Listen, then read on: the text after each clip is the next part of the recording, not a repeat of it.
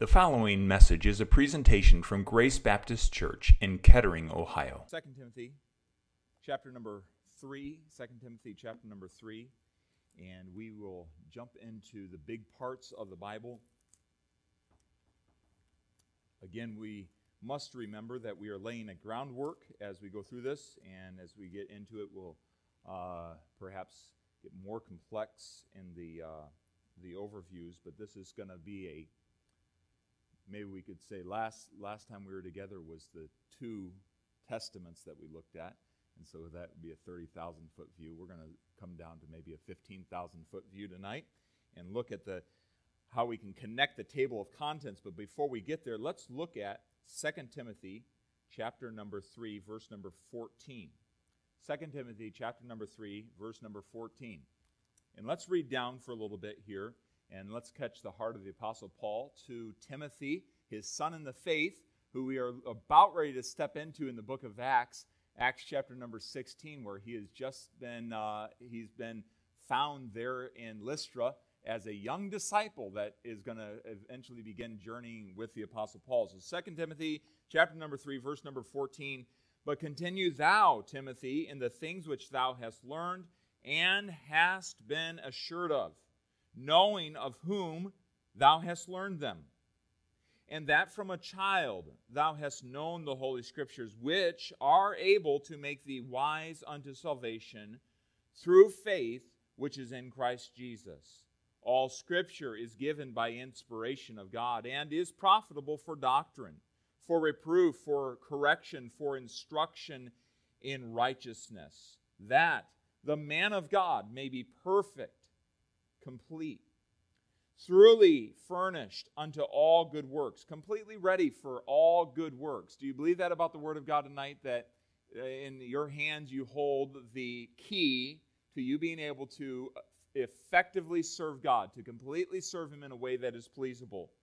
I charge thee, I, I, I adjure thee, I, I, I have something I really want you to get a hold of. I've charged thee, therefore, before God and the Lord Jesus Christ, who shall judge the quick, the alive, and the dead at his appearing and his kingdom. Preach the word, be instant in season, out of season. Reprove, rebuke, exhort with all long suffering and doctrine. Oftentimes, that happens all in a in the same messages. Uh, that's not just oh here's a message that's all rebuke, and there there that that happens from time to time, but uh, oftentimes those are all combined in the Word of God. Aren't you thankful that uh, every time God speaks to us, it's not all rebuke, but He, he tells us what is wrong. He tells us, hey, you've been going the wrong way. Uh, this is the way you need to correct it. It's similar to how we see in the, the seven letters to the churches. And so he, he corrects it. Here's what you need to do. I, I'm instructing you with doctrine. Here we go. Verse number three For the time will come when they will not endure sound doctrine, but after their own lust shall heap to themselves teachers having itching ears. Listen, it, it, the time comes where it's according to their lust they seek out teachers that go along with how they feel and how they desire. And boy, isn't that a, a commentary on today. And they shall turn away their ears from the, what is it? The truth and shall be turned unto fables. Who, friends, is the author of fables and deceit? Satan is. But watch thou in all things. Be on guard, Timothy, in all things. Endure affliction. Do the work of the ministry. Make full proof. Make full proof of your ministry. And so he continues on to exhort Timothy hey, Timothy, I want you to hold on to what you've been taught. Look at verse number um, 14 again. But continue, keep at it, stay at what you've been taught. Don't lose a grip on those things. Don't lose sight of what you've been taught. Continue in the things that you have been taught. And tonight, as we open up the Word of God in its in its parts, in its different big parts, let's just remember that this is the Word of God that He has asked us to keep and hold on to and commit to our, our lives and to continue in. Father, would you bless us as we look at your word this evening? Would it help us? Would it instruct us? Lord, would we get a full understanding of how you laid it out for us to have in this day? Thank you for preserving your word for us. We give you glory for that even tonight. In Jesus' name, amen. So we have how many books in the Bible? 66. How many in the Old Testament? 39. And how many in the New Testament? 27, 27. And so we have one book, one theme. That's what we looked at last week. Though there's two main divisions, the Old and the New Testament, we have one central character, and that is the Lord Jesus Christ. We have one central theme, and that is the redemption of sinful mankind. Now, let's just think about it for a second. Uh, for a church to grow, for God to build his church, he accomplishes that through his word by his Holy Spirit.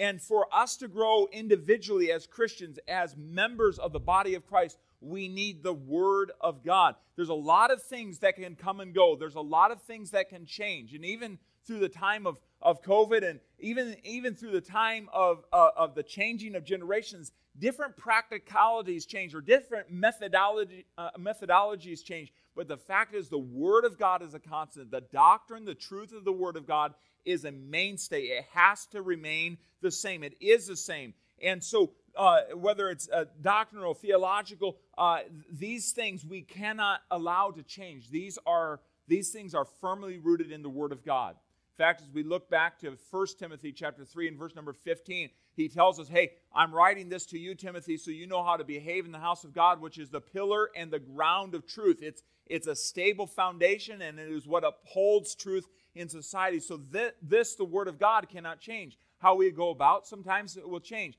You know, in this day we have technology. They didn't have that back in Gutenberg's day, so he put um, put the Bible on paper. And I hear sometimes people like, "Well, you, uh, you shouldn't read the Bible off a phone, or you shouldn't read the Bible off a uh, off a tablet, or something like that." The fact is, you might not prefer it, but it, it, things do change and things move along. But the fact is, it's still the same Word of God that we must stand on and we must believe and uphold even in our society. My heart was burdened today as up in uh, up in the Senate, uh, they're debating the Equality Act and they're debating whether uh, whether uh, it's male and female as God says, and whether um, people that hold to saying, "Hey, that's a man and that's a woman," whether that's going to be a, a, a matter of discrimination, and that's a sad thing. We got to stand firm on the Word of God. That can't change, right? how we go about some things can change, but this cannot change. And Paul challenged Timothy keep the Word of God, continue in the Word of God. Let it be on what grows you and what develops you and what moves you forward for the Lord in ministry, what prepares you for all good works. So, as we examine this tonight, what are we trying to do? We're trying to understand it a little bit better, understand how it's broken down so that we might better communicate it, we might better study it in, all of its parts. We're going to look at seven parts of the Word of God, though that is subjective. Uh, it, um, people might divide it down a little bit more, but that's how we're going to look at it tonight. And you should have a sheet in front of you. You can write it down. The reason that's on real thick paper is so that you can fold that up and put it in your Bible or put it in a place where you might be able to refer back to it later on. And so I hope that that'll be a reference for you. Uh, the Bible begins with creation and everything is perfect, right? a new heaven, brand new heaven, brand new earth. It's a beautiful thing. And it ends with God creating a new heaven and a new earth. And the story from start to finish really, uh, really proves the, the brokenness of mankind and of creation. Does not creation right now groan for the redemption? Uh, it does. And it, it's falling apart. And and our world's all consumed with the falling apart of creation. It is, it's groaning, the Bible says in, in the book of, of Romans. And we also see that right from the get go, the brokenness of every solution to fix itself. I was talking to one of my children this morning. What happened in the garden? Man sinned, and immediately they realized that they were they were not clothed and they were ashamed. And I said, "What did they immediately do? They tried to clothe themselves." And we all of a sudden immediately see that man's solution to his own sinfulness and his shame is not sufficient before God. He says, uh, It's not going to be fig leaves. I'm going to sew you, I'm going to give you some animal skins, and so on. And immediately, it's just a, a, a microcosm, a small picture of the fact that our solutions that we come up with do not affect anything inside of God. Only one solution there was given, and that is in Jesus Christ, that can completely solve the problem in creation and mankind. And so God would deal with sin through his Son, Jesus Christ. He'd rescue and redeem us all through his shed blood at Calvary. Everything in Scripture drives towards that. Everything in Scripture is moving in that direction. And ultimately, we look forward to the day when He completely sets us apart from sin, where we're redeemed out of this world. We're in His presence, out of the presence of sin. Everything is made new. There's a new heaven, a new earth. Everything comes back to where it started, and even more gloriously so. The Bible says that eyes have not seen, nor ears heard, uh, nor have we imagined what has entered into the heart of God uh, and what, what awaits us. And what amazing thing uh, it is that we have to look forward to. And so, as we break this down, we start with history. We start with history. Genesis through Revelation, the first five books of the Bible are called what?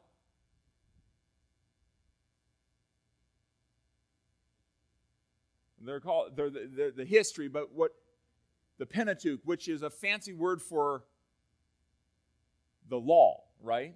And so uh, it is historical books that God God's telling us where we came from, how we uh, how we got here. But we call the first five books of the law Genesis, Exodus, Leviticus, Numbers, and Deuteronomy the law or the Pentateuch. Those those five books written by Moses, and uh, God uh, inspired him and used him to write uh, write those books. Uh, the Pentateuch uh, tells the story of beginnings, the creation of the universe, the fall of humanity into sin and corruption, the development of humanity. Where do we find out about human government? In the book of Genesis. Where do we find out about capital punishment uh, as God described it? In the book of Genesis. Where do we see God, uh, God laying out uh, His covenant? In the in the book of Genesis, we learn about the character of God, the personal God who uses a particular family or meets with a particular family, Abraham, and through him uh, establishes a covenant, would work through that covenant. We come to Joshua through Esther. And we again hear much of the history in these 12 books of history. Uh, Joshua judges Ruth, 1st and 2nd Samuel, 1st and 2nd Kings, 1st and 2nd Chronicles, Ezra, Nehemiah, and Esther. They continue the story of humanity. And this is not a history in the, the modern sense of facts, statistics. It's a real, true drama. So we're not just reading stories in some sort of fairy tale. It's a real, true drama. And it's filled with sometimes tenderness. Other times it's filled with violence. Have you not read through? I mean, there's some pretty amazing things that go on through those books. It's filled with success and failure, faithfulness and unfaithfulness. Hundreds of thousands of descendants of Abraham enter into the promised land. They struggle to live under the authority of God. Isn't it amazing when you think about them? I believe we heard it on uh, Sunday night in Numbers 14, waiting uh, outside of the promised land, refusing to believe God and to go in. And when they finally get in there, they, they still struggle to obey the commands of God. And they start looking at the other nations and they start worshiping just like them. And they struggle to live under his rule. So he establishes judges. But after, uh, after a little bit, they realize we don't really care for this a whole lot. The other nations have kings and we want a king that can go out and fight for us and so they they want a government just like the other nations notice one of the problems with with israel was the fact that they were constantly looking to the other nations and doesn't that seem like a microcosm to what happens in my life and in your life we look to the world and we look to them and that's where we get in trouble and Jesus told us, Hebrews chapter 12, and verse number 2, looking unto Jesus, the author and finisher of our faith, that's where our eyes need to stay. But they looked to the other nations. After merely three generations of this, this new uh, government in the, in the Israelite nation, what happens? What happens after David?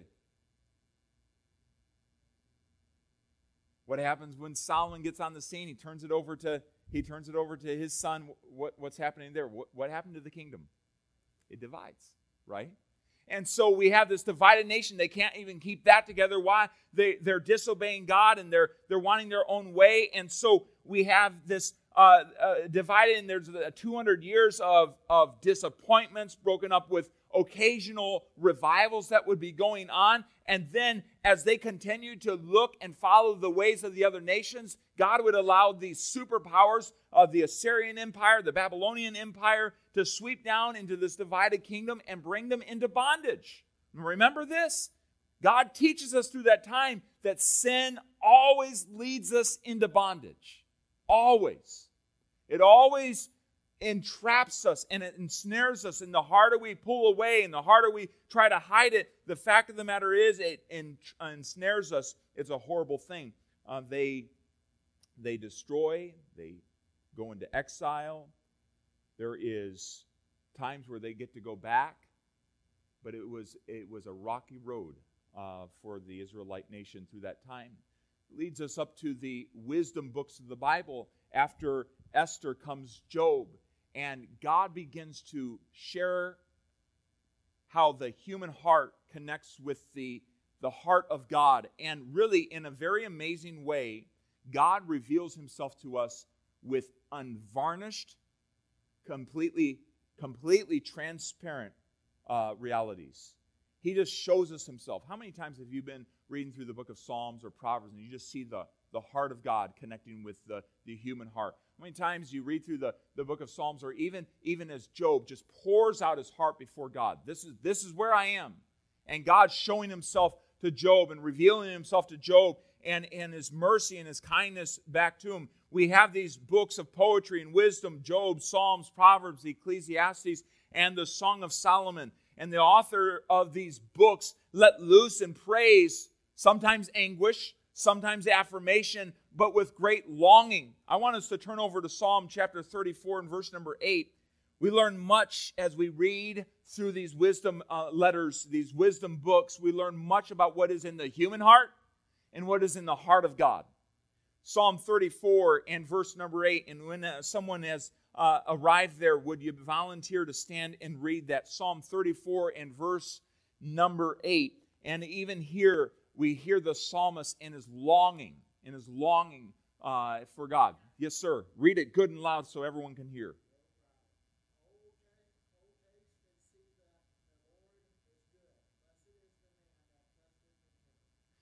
That psalm, thank you, brother.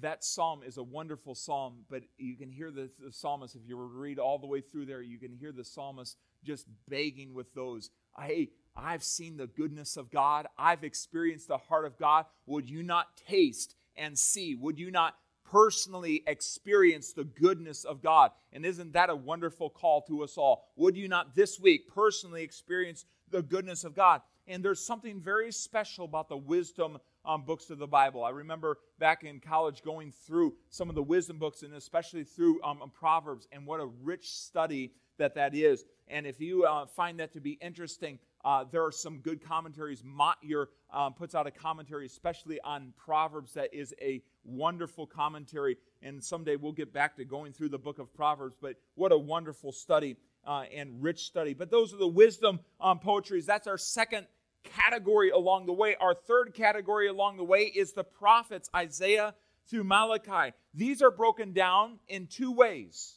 by the major prophets and the minor prophets the major prophets deal with Isaiah through Daniel, while the, uh, the minor prophets deal with uh, Hosea through Malachi. And so uh, when you hear maybe a preacher say this is one of the major prophets, that's what's being uh, referred to. And in these prophets, uh, there are included these declarations from God. Uh, there is included history. You read through Isaiah, there's a lot of history there. And I think particularly of the history given on Hezekiah in the book of Isaiah. Lots of history that's given there, as well as some poetry. The kings and governments uh, are, are shown in these prophets as not the answer to the chaos that's going on in the world. Isn't that the case? You see how many times that, that the, the human government falls far short of bringing order to the things that have gone wrong. And uh, over and over, you see that uh, uh, portrayed in the prophets. God uses the prophets to confront, to instruct, to guide the people of God. And we see that. But that leads us to this period of 400 years of silence between the testaments, where there is no open vision. God is not revealing himself through a prophet. There is no God called prophet on the scene for 400 years uh, talking to God's people uh, as a messenger from God. But then we open up. Why don't you turn over to, to Matthew chapter number one? Matthew chapter number one. We've talked before about how that Malachi ends with this, this statement that if there is not a turning around and a following of God, there is going to be a curse that comes upon upon God's people, lest I come and smite the earth with a curse. I mean, it just stops there, and then we have 400 years of this silence. And then I love how the Bible opens up Matthew chapter number one, the book of the generation of Jesus Christ, the son of David, the son of Abraham. Everything that God promised in the Old Testament, he opens up and declares right there, here it is, here's the book, here's what I'm doing, here it is. Uh, it is now time to realize the Messiah has come, the book of the generation of Jesus, the Savior, Christ being Messiah, the son of David, the son of Abraham, just like God promised. And he goes into the, the wonderful genealogy of Jesus Christ. And then verse 23 Behold, a virgin shall, con, uh, shall be with child and shall bring forth a son, and they shall call his name Emmanuel, which being interpreted is God with us. There was silence, but it was broken by the fact that Jesus Christ came to the earth, God with us. And so we have four gospels Matthew, Mark, and Luke. We'll get to these a little later on, but Matthew, Mark, and Luke are called the synoptic gospels, which are, have a similar viewpoint. Many of the stories that you find in those uh, and miracles that you find within those books are repeated in each of the books.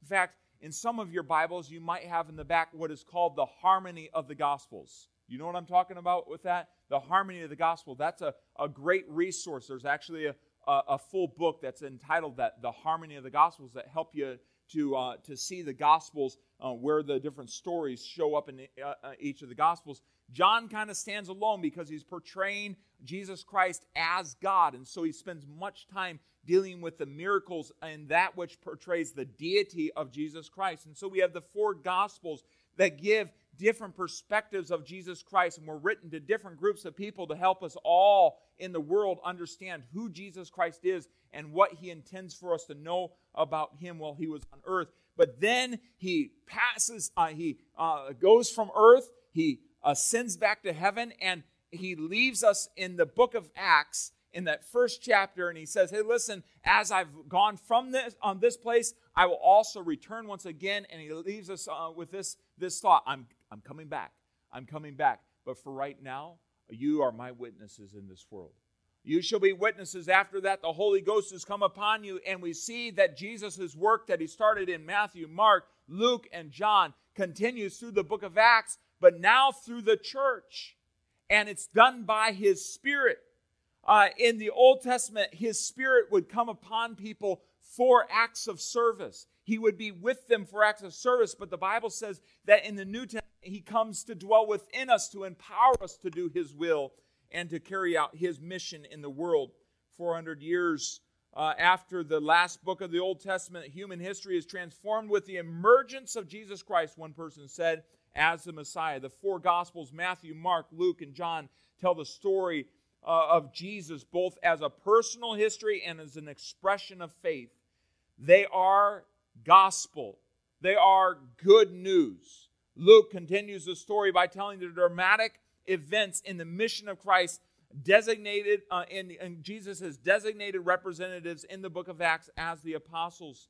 The promise made to Abraham 2,000 years earlier that through his family all nations of the earth would be blessed is dramatically revealed for the first time as the message of Jesus Christ spreads across the then known um, world. And the, we're seeing that. We're right in the middle of that in the book of Acts. We, we just see um, um, Paul come back from his first missionary journey. He's going to go out, and ultimately, he's going to get all the way up to Rome, and he's going to preach the gospel right in Caesar's household. What an amazing thing that it is. All this being a fulfillment of what God said would happen. And number five, we come to the letters of Paul. As we come to the end of the book of Acts, we go into the epistles, Romans through Philemon. These letters of Paul were to the churches.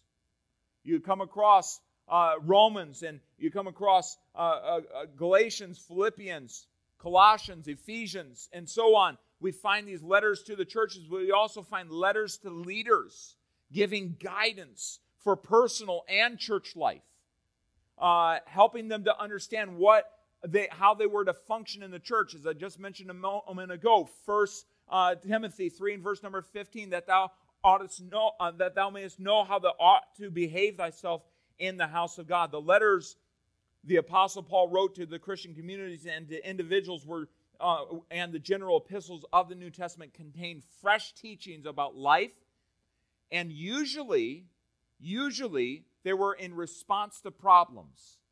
So think about Corinthians in particular. Why did Paul write these, these letters to uh, the, the first letter to Corinth? Because they had a lot of issues going on in the church. There was division, there was sexual immorality, there was all sorts of things that were going on in the church of Corinth. And he says, I got to deal with these things. And so usually these epistles were in response to a, a doctrinal problem, a practical, a practical problem, and they reveal the character of God. They reveal uh, really on a higher plane on how that we are to live out our lives with the power, in the power of the Holy Spirit, taking it to a whole new level. Much of what we see and carried on in the book of Acts is affirmed, it is, it is explained further in the epistles that are given to us. And so these letters of Paul, and I was thinking about this today. Isn't it amazing that God used Paul to write so much of Scripture? And it just assures us that there is no one beyond the use of God. And uh, you know, you look at Paul in on the road to Damascus in Acts chapter number nine, and you think that one of his first statements to God was, "Lord, what wilt Thou have me to do?" And the power of a a life fully committed to God. I believe it was D.L. Moody says uh, the world has not yet seen what God can do with a man who is fully surrendered to, uh, to God, I intend to be that man. And uh, what an amazing, amazing uh, illustration right in Scripture. Paul, a man that was fully committed to God, and God used him in such a marvelous, marvelous way. And even as we've seen him go through that first missionary journey, one of the interesting things to watch as the Holy Spirit narrates Scripture is how it goes from Barnabas, uh, Barnabas and Paul to Paul and Barnabas. And I noticed on Sundays we got back down to Jerusalem, it was Barnabas and Paul, that they still perceived it that way. Um, still perceived Barnabas as the leader. That was kind of interesting to me. But it's interesting how God puts him in the role of leading and, and uses him in such a, a powerful, powerful way. And then we have the letters to the believers in Hebrews through, uh, through Jude, the various letters to the scattered Christians, to these personal letters, uh, these letters that were intended to uh, um, particular believers that were scattered out and living with, out in the world. And you know what? No matter where you are, no matter where you are in the world, God is concerned about you and your, uh, your living uh, out the life of the Lord Jesus Christ. And it brings us to the last book of the Bible, Revelation. Revelation is section uh, uh, to itself in a sense uh, where, where John is writing those letters to the churches, like we're going through on Sunday night, but then God's final revelation on how everything is going to end out. And I don't know how close we are to seeing this happen, but uh, it seems like it has to be soon. It seems like it has to be soon. The book of Revelation uh, really fascinates and puzzles us sometimes. You read through that, what in the world's going on? It's, it's just this mix of declarations and judgments and really some images that, that uh, in a way, just knock us for a loop, if, if you will, and, and in some ways, uh, show us the awfulness of our God, not uh, uh the, the, the, the terror of our God, that of what He is going to do and how He's going to judge the the earth. And one of the things that strikes me in the book of uh, Revelation is how that time after time, as you go through that book, you read it, God brings his judgment upon mankind, and you'll see how that it, it finishes after a judgment saying that they, they raise their fists and blaspheme the God of heaven. And that's an amazing thing to me, how, how mankind can be so resolved in their rejection and their hate toward God. And we see some of that in the world today. But you know as well in the in the book of Revelation, there's a there's a sense of comfort, there's a silver lining of comfort that God will set all things right. Every knee is going to bow to God. Every knee is going to declare that He is Lord, that Jesus is Lord to the glory of God the Father. All things will come full circle from the garden all the way back to paradise, from paradise to paradise. And this is how it ends up. And what an amazing thing that that is. Uh, I don't know when we'll get to go through uh, fully through the book of Revelation, but it's a beautiful book. I encourage you to read it and allow it to um, bless your soul. The Bible says that there's a special blessing to those that read it and keep the words of that book. And it's an important book. It's an important book for us right now. Something that I'm personally doing. Uh, uh, evangelist Scott Pauley uh, gives a podcast, a daily devotional podcast. Right now, he is going through uh, a, a podcast series entitled The King is Coming. It's about a 10 minute daily podcast. I'll tell you that I never uh, listen to that without just rejoicing in what uh, God is doing. We're in, in about in uh, Revelation chapter 14, so there's a bunch of podcasts there. And if you'd like to listen, you can listen to them right on the internet and, and super easy if you go to enjoyingthejourney.com. And I'll tell you what, it'll bless your soul during this day. It really will. And that has been a personal blessing uh, to me concerning the book of Revelation. But that's where we are. That that seven, those seven sections. And again, that's subjective. There's many other ways to um, break down, but in general, uh, there there we have it. And there are some other. I should say this about the end times and Revelation. There are other uh, there are other parts of the old of the New Testament that deal with the end times. And there's even some parts of uh, of of Daniel in the in the uh, in the prophets that deal with end time events and so forth. So this is a very simplistic um, breakdown as we look at it. Let, us just end with this. Look again at 2 Timothy 3 and verse 14, but continue. Continue. Uh, we have to be a good student of the Word of God. It means that we know how to break it down. We, it means that we know how to uh, uh, interpret it in context. It means that we understand how it is laid out in Scripture, uh, how it is laid out in, in book form for us. So we've learned last time we were together about the, the two covenants and the two um, the Old Testament and the New Testament. We see that division, but we see as we get down a little bit further, we see other divisions in there, and I hope that's a help to you. But we need to continue in it. We need to keep it. We need to we need to stay rooted in the Word of God. Uh, Colossians tells us that God desires for us to be rooted and grounded in His truth. Colossians 3:16 tells us that we are to allow the Word of Christ to dwell in us richly, and it will change our lives if we let it to do that. It will dramatically change our lives if we allow it to dwell in us. And so, let me give you in closing some suggestions for reading the Bible as you go along. And you can find those on the back of your sheet. I encourage you to consider these. Read the Bible with an up close as well as a far off perspective. Don't just read it one way, but read it with a, a close up and a far off perspective. Uh, understand, understand its overall message is that of redemption through the Lord Jesus Christ, the redemption of sinful mankind. And understand the, the close ups of it and, uh, and the immediate context as you read through a Ruth and you see what's going on there uh, you see the story that's unfolding with Ruth and her husband dying as, as she goes back um, back to the land of Israel out of Moab and accepts the Lord God as the, the Savior of the world and, and, and turns to Him and worships the God of, of Israel. Understand the close up, but understand how uh, what a picture of uh, uh, that Ruth is with Ruth and the kinsman redeemer uh, being Boaz and how that uh, typifies the Lord Jesus Christ. Understand it in, it in, in, in the broader context. Also, you can see Ruth in the in the line of Christ. What what an amazing thing that that is. Uh, but we read it with a close up perspective as well as a far off perspective. Number two, read it at face value as a historical account. This is a historical account that God intends for us to understand. It's not all of history, but it is what God wants us to understand God's dealings with mankind through Israel and then through, through Jesus Christ never separate Scripture from his, its historical context.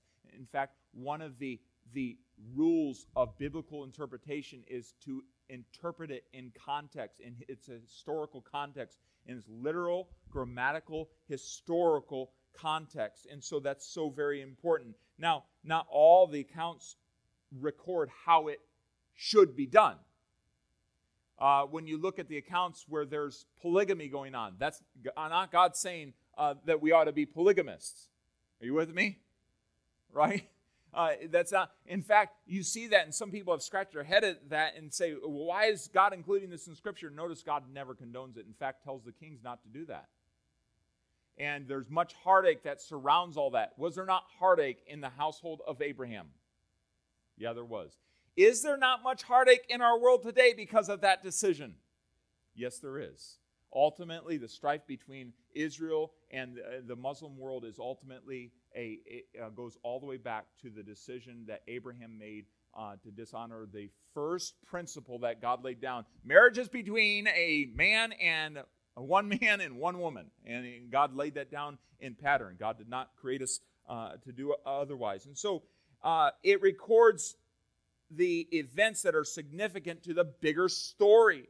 And one of the things that we need to be careful about as you read through, some people will try constantly try to look for the, um, the symbolism or the allegorical meaning. Be careful about that. Why? Because it, it often leads to very dangerous, dangerous interpretations.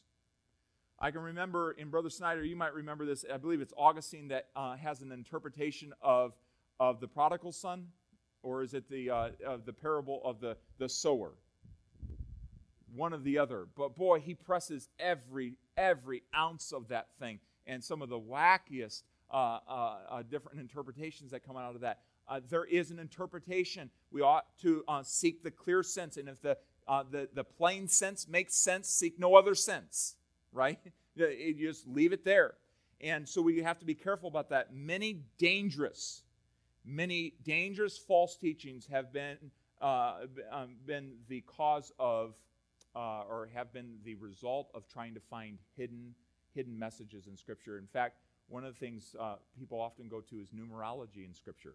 I mean, there is there is some uh, seven is the number of uh, uh, of God. There, it, it, symbolizes perfection, but there is many times where they press it, even using the verse numbers, and they press and they press this beyond beyond measure. We we we want to read it at face value as a historical account. God wants us to know these things and to apply the principles in our lives. Avoid drawing mystical or moral applications from every story.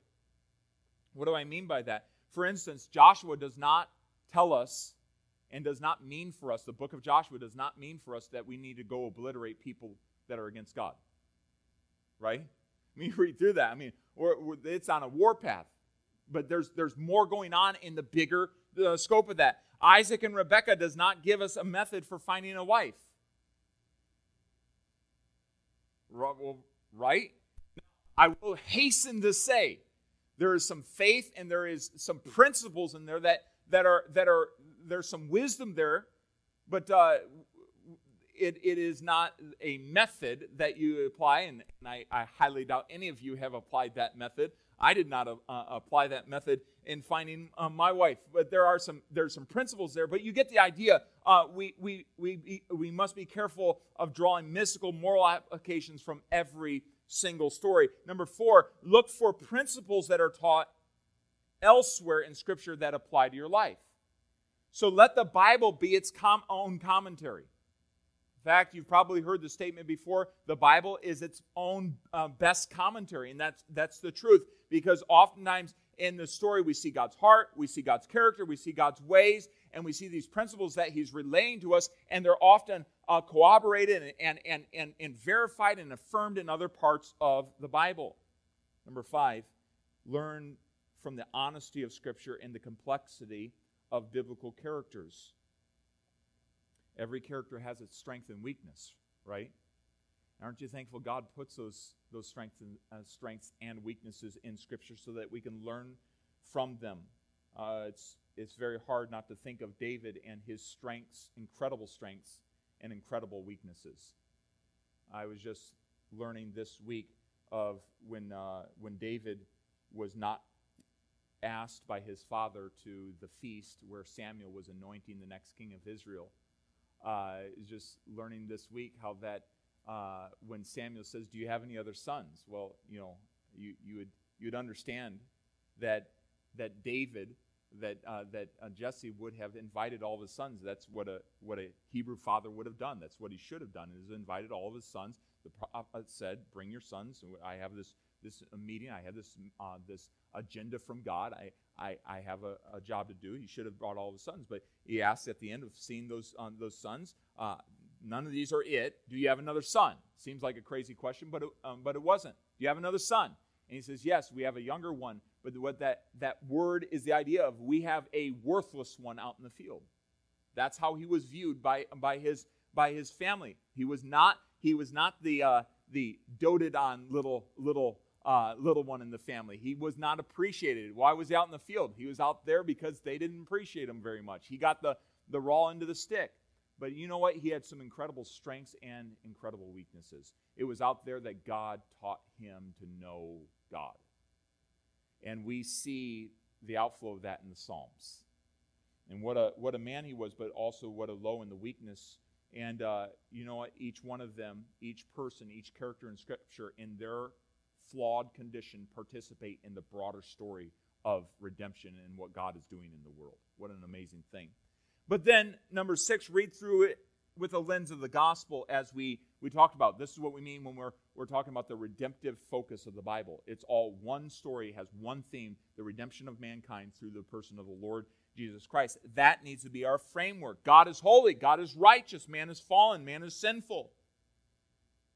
We, uh, we have to die because of our sin. Jesus Christ came and took our place for us at the cross. He is our only hope.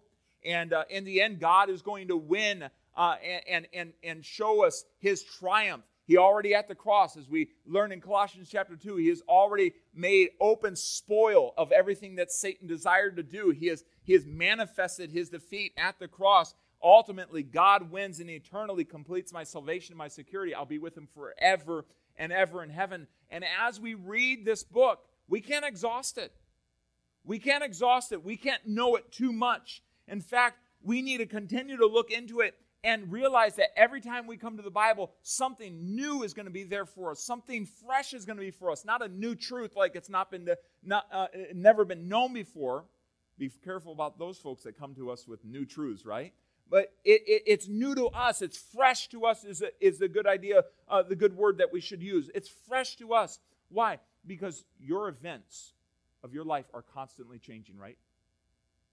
Uh, you are you are constantly moving forward in life, and as you come to the Word of God, every time you come to it, it speaks to you at that moment in your life. It speaks to you in your today. And so you know what? Whether we're 20 or whether we're 90, the Bible is still fresh for us, and we keep reading it and keep growing in it until we get to be with God in heaven. The Word of God always fits into my life today. And so we can embrace it and we can continue to study it and continue to share it with others.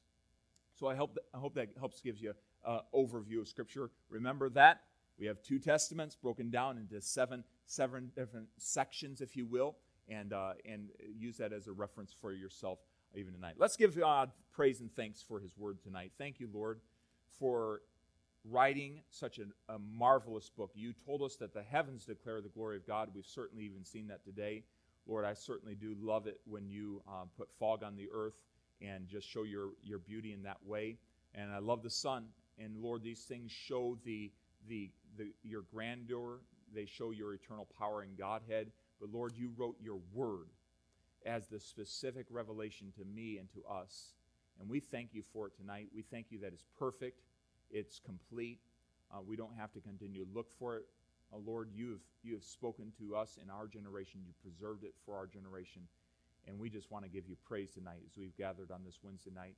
Continue to help us to grow in your word and allow your word to speak to us in our todays. And we'll give you praise in Jesus' name. Thank you for listening today. For more information about Grace Baptist Church, please visit our website at gracebaptistofkettering.org. And remember, you are always welcome at Grace Baptist Church.